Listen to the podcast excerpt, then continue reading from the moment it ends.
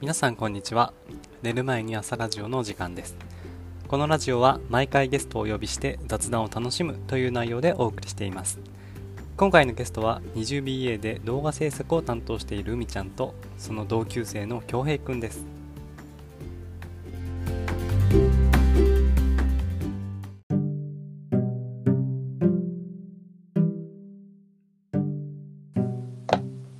今回恭平君にはどういうふうな説明をしてんのなんか朝朝くんがゆるラジオやってるから特に準備とか必要ないけどちょっと参加しても らってでも恭平くん朝くんと喋ったことないけど大丈夫かな大丈夫だよ ねあれ喋ったことなかったえいやなんかなんか面識あると思った私俺もなんか面識ある気がしててそうだあよねの高岡に泊まっ富山にあー一回行った時にさうん多分ねずっとは話してないけどなんか同じ宿に泊まってた気がするんだよねそうだったっけえー違うのかなあの時さ翔翔くんとねあさみちゃんとあといっすんあれ もっと足りない気がする伊坂くんとかあれその時だったなんか去年えー違うかな確かになんかどこに誰がいたかちょっとよくわかうんないん特に今回ラジオだから顔見てああそういえばっていうのもないから思い出せるかどうかわかんないわ。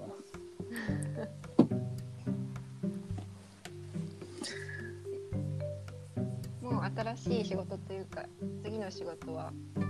始まってるのいや、次の仕事は9月だから、来週の火曜日から。 8月いっぱいはそう、もうすぐうん長い夏休みも終わって、働き始める。 いや、でもね、もうそろそろ暇なんだよね、家にずっといて。大1ヶ月くらい休みの期間がいや、丸2ヶ月。丸2ヶ月か大学以来だよ、こんな長い休み。確かに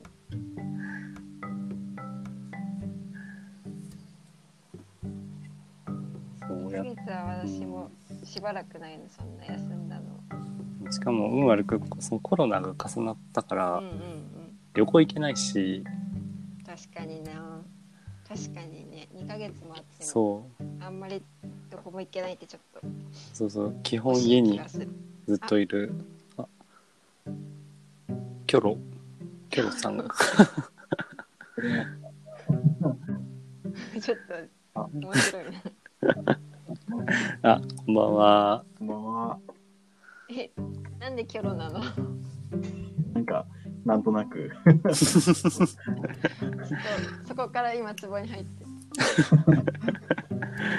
ちょっとあの初めましてかどうかちょっと全然自信ないんですけど今日はよろしくお願いしますよろしくお願いします。一度だけ、いや、一度、うん、なんか、おやっぱ会いしたことある一かもし回れあないでするね。やっぱ一回ありますよねそうですね。多分でも、もう結構前かもしれないですね。え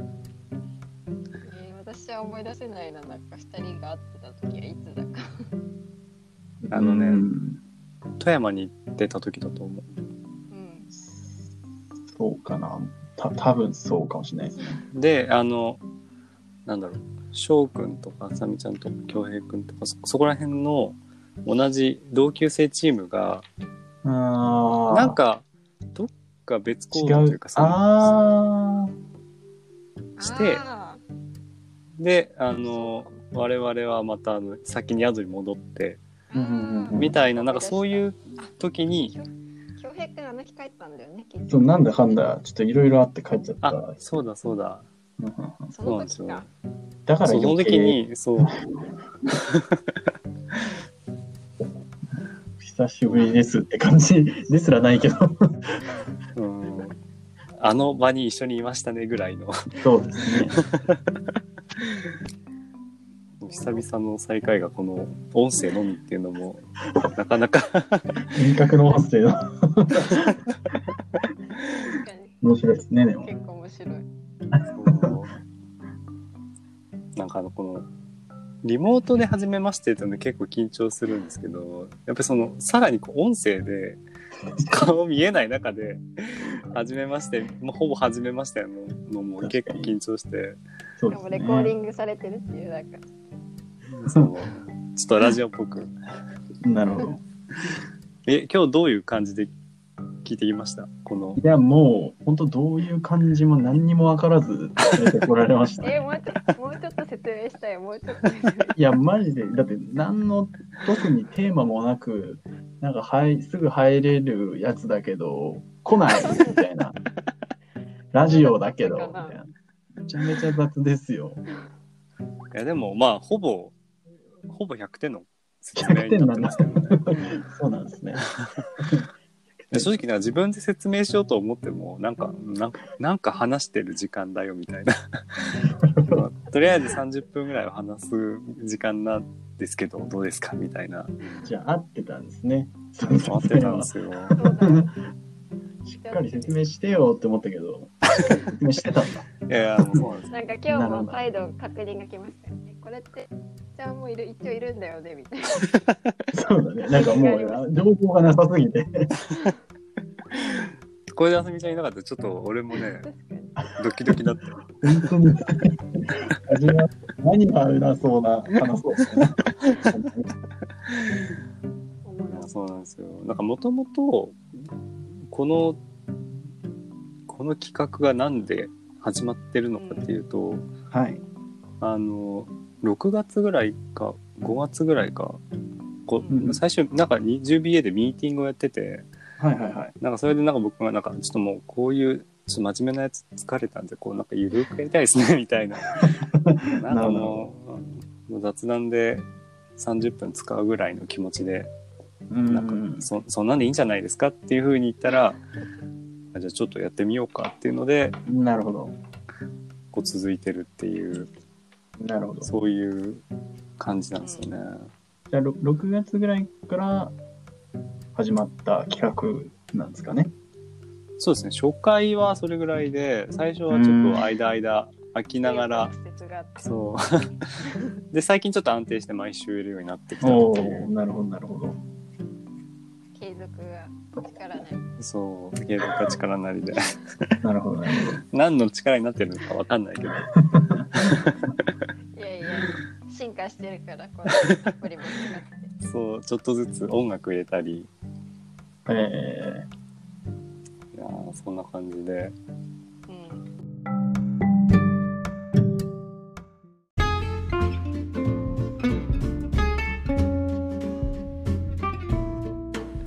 最近なんかこういうの流行ってそうなんかラジオみたいななんかみんなやってる気がする、ー、 みんなやってるの そんなにラジオやってる人いる初めて聞いたけど、俺。そうみんなやってんのないなんかラジオ 本当でもなんか今回これやる上で調べた感じだとなんかアメリカはこういうインターネットラジオポッドキャストがすごい流行ってるらしくてすごいらしいですね、なんか。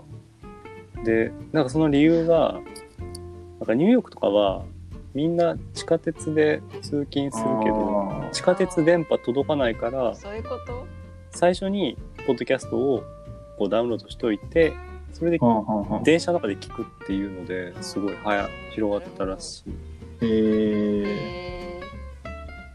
えで日本も最近えっ、とスタンド FM とかなんかそううんそういう音声系のコンテンツを配信するアプリがどんどんこう出てきてうーん、まあ確かにそれでちょっと盛り上がってきてるのかなと思ってーますね。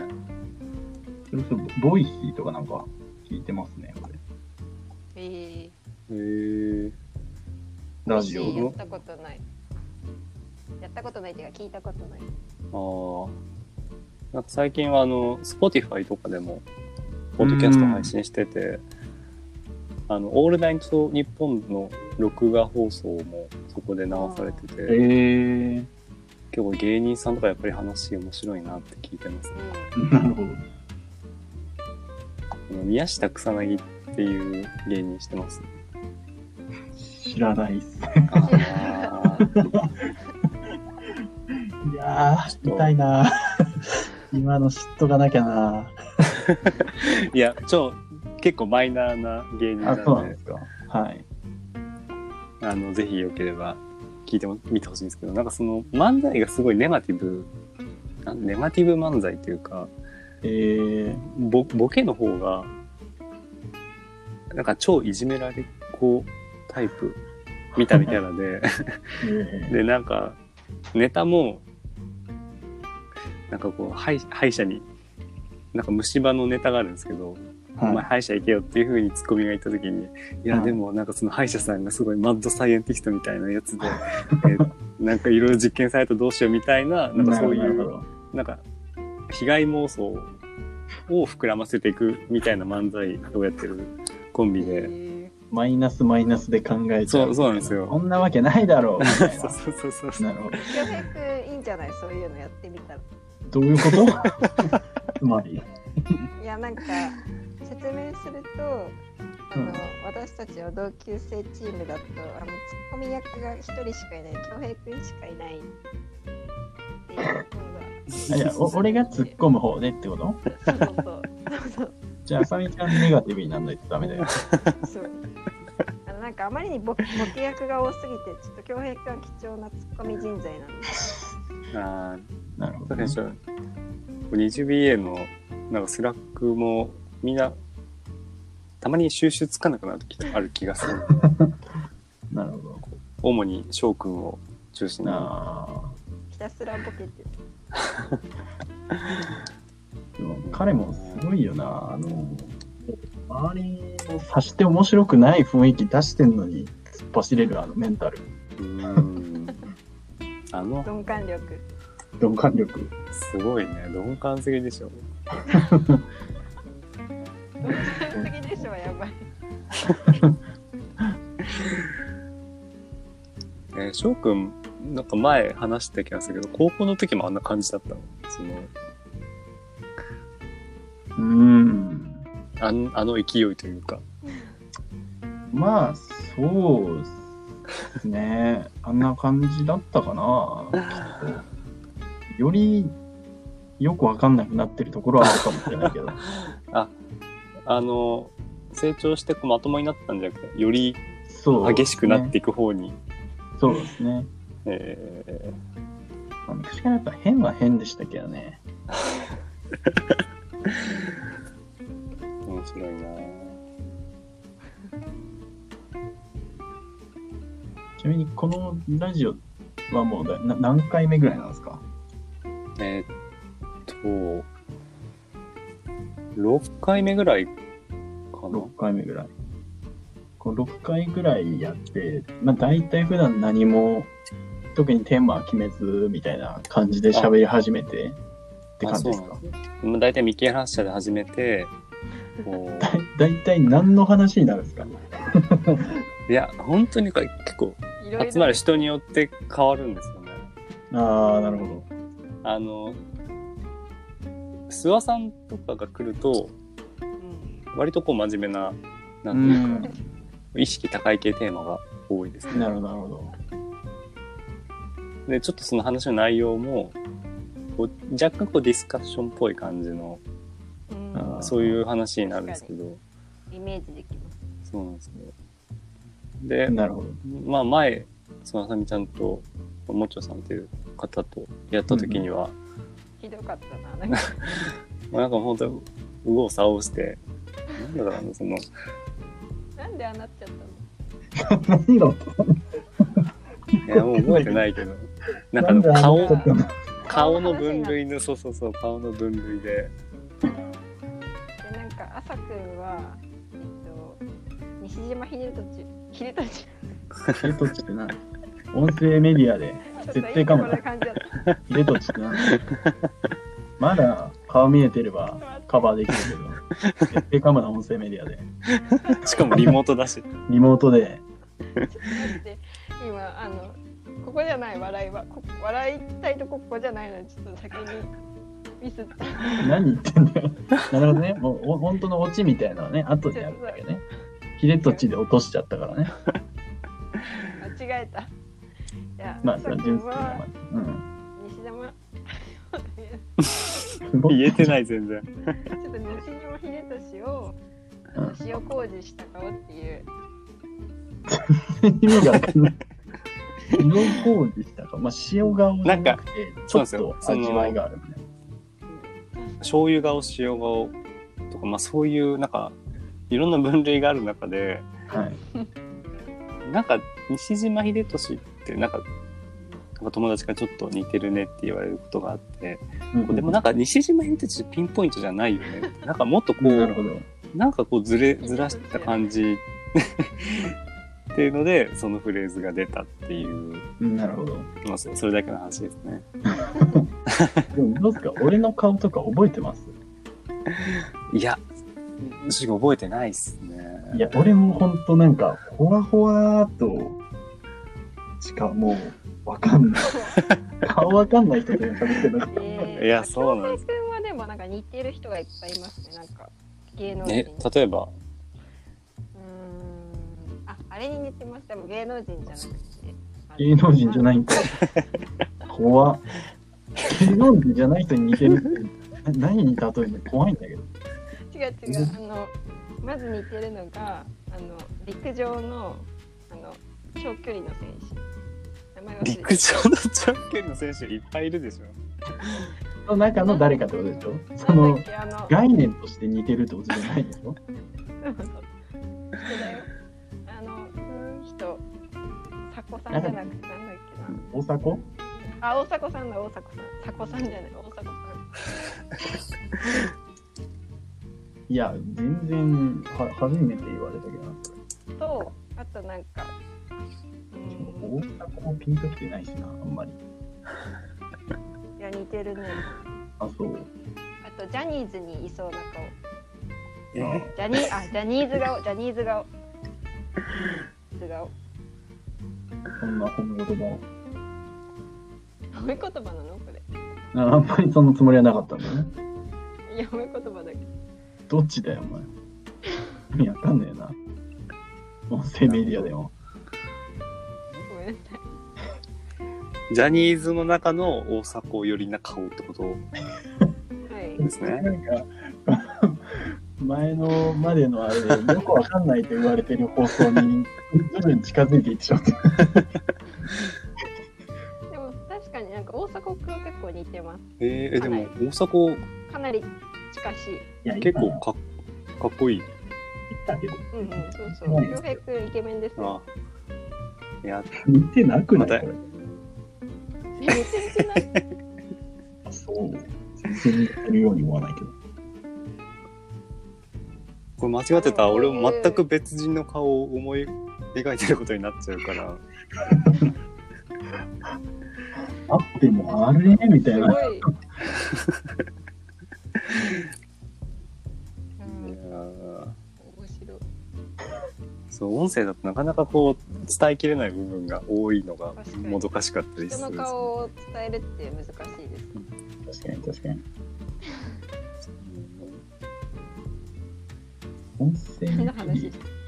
音声メディアってやっぱな何が面白いんだろうな。やっぱそういう、なんかあんまり容量食わないで気軽に聞けるっていうのがいいんですかね。ね。ああまあ多分そうでしょうね。うんまあ、これに関してはなんかどっちかというと聞く人っていうよりも、まあ、話しに来る人が楽しかったらいいなっていう感じでやってるんでまあその場があればみたいな。あまあそうですねなるほど僕がこうおしゃべりを楽しむみたいな感じで、まあ、そういうスタンスでやってるんでなんかあんまりこう聞かせるっていうことに意識向けすぎるとなんか準備しちゃうんでちょっとうん、面倒くさくなったりするなっていうのでこうなるべくこう面倒くさいことしないっていうことでなやるほど。って気ます軽に。ね。そうなんですよ。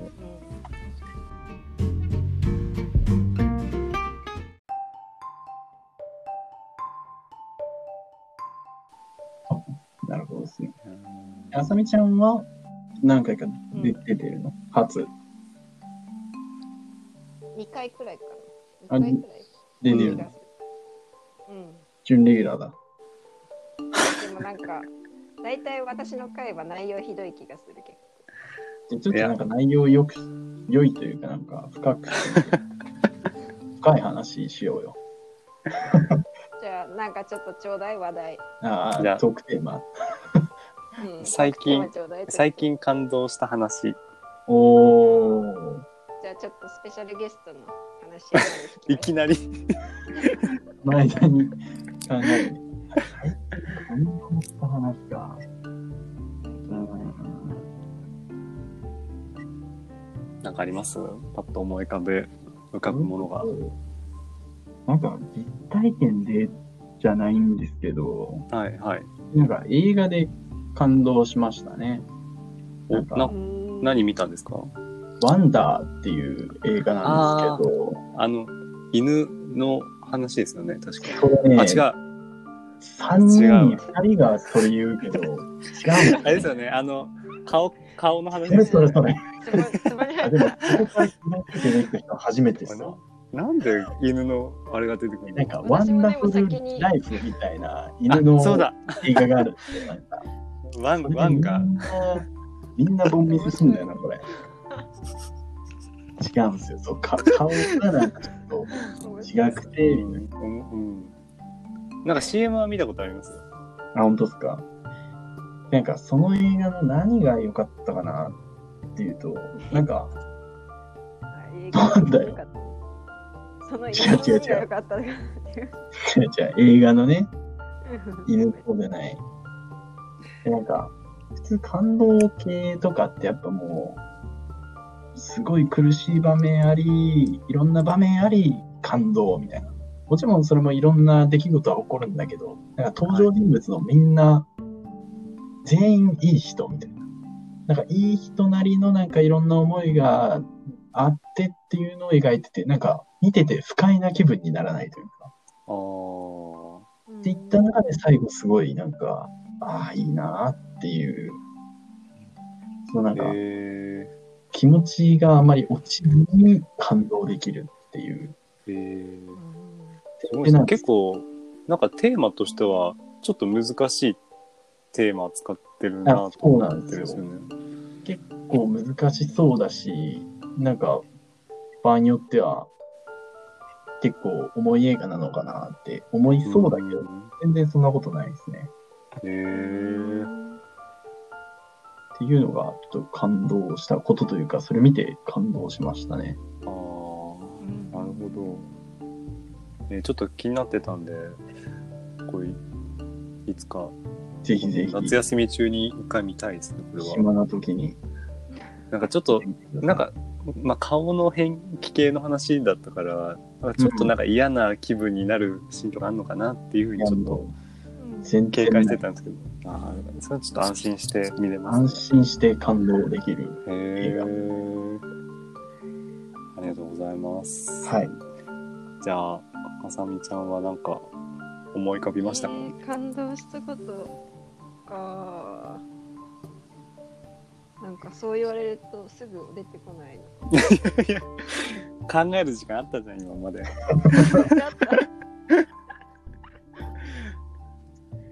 えー、なんかなんだろ じゃあちょっと私少し喋りましょうかうはいお願いします僕えっ、と8月の初めの方に映画館で、あのジブリのさ再あー放再上映やってたじゃないですか、ね。はいはいはい。あれであの久々にというか初めて映画館で「もののけ姫」を見て、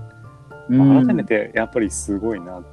て感動したんですよねああ、なるほどなるほど。結構テレビとかでは見るんですけど、はい。すいませんいいや、ちょ思いついたのかな、今のは。ごめんちょっと出ちゃっ た先すいませんじゃあ続けてくださそうい、あのー失礼しましたテレビで見るよりも、音響がやっぱりちゃんとしてる環境で見れたんで、なるほど。改めて、あの、ジブリ音楽の壮大さ、うん。あと、結構ジブリも、こう、裏テーマってああ。あるじゃないですか。そうんの、うんうん。もののけ姫は確かその、売春っていうのが裏テーマにあって、はい。あ、違う。あ、そうなのそれは、千と千尋か。ああ。千と千尋確かにそんな感じがそうそうそう。あの、売られるみたいな、その、少うん少女が働くっていうところが、そういうテーマをな使るうほ。ど。でもののけ姫は、なんか当時の時代背景を反映してるらしくて、ななんかバブルとかがそう崩壊した時期で、あの、で、大体そういう不況とかになると若者が、まあ、ツケを、若者にツケが回ってくるっていうので、ん、なるほど。その、そういったこう、自分たちのせいではないのに、こういう不遇な境遇に陥ってしまった若者がどう前向きに立ち直っていくかっていうのが、裏テーマであるらしくて、ななんかそうういうのを思い返してこう見てるともう改めてこう感じるところがありましたね。迫力もやっぱ映画館とかありますね。いやーなるほどアシタカが強い。とにかく強い。マジ強い。なんか矢をこう真正面から掴むっていうシーンが後ろの方にあるんですけどうんちょっと、まあ、最初のは、まあまあ、ちょっと力強いなぐらいだったのもう、後ろの方になるともう、常人ではできない神業を成し遂げる。なるほまあ、そういう点でも結構面白かったですね。ど。このね、戦闘力がひたすらに高いっていう。そうそうそんな感じでした。なるほどじゃあ、満を持して の、あさみちゃん。あマジしてないけどちょっと途中でポーンと出てきちゃってすみませんいやなんか話聞いてたら思い出してそのなんか映画とかなで思い出してなんか先週先々週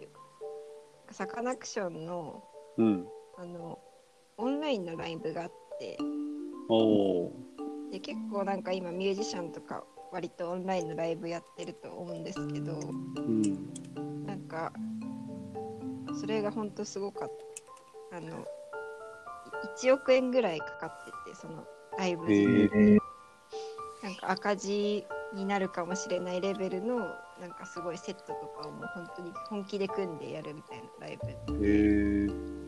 それはお金払って見る。そう1人なんかライ4000円っていう結構がっつりお金取られるんだけどおちょっとややっぱイチローさんのために買わないわけにはいかないなって思おってー